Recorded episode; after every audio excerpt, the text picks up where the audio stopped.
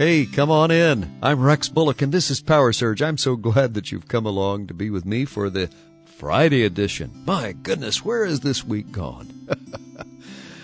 You know, careless hunting and the destruction of natural habitats have really wiped out some forms of wildlife. I saw a bumper sticker not too long ago. It, it was one of those Save the Whales bumper stickers, and I think it kind of put the whole issue into perspective. Uh, beside a picture of a whale were three words: extinction is forever.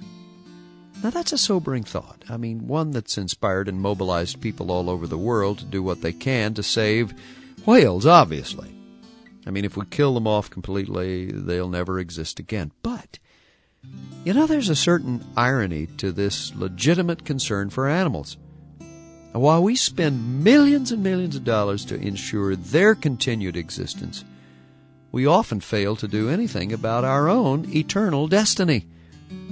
Jesus said, "Whoever hears my word and believes him who sent me has eternal life and will not be condemned. He has crossed over from death to life."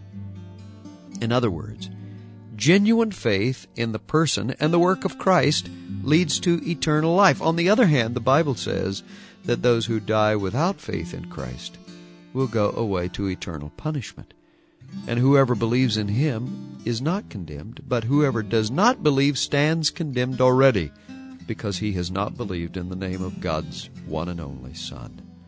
It's sad that more was not done to save the now extinct passenger pigeon and the Labrador duck, but how much more should we be doing about our own salvation? I'm Rex Bullock. This is PowerSurge. Hey, I look forward to seeing you on Monday. Have a great day. Wonderful weekend, too.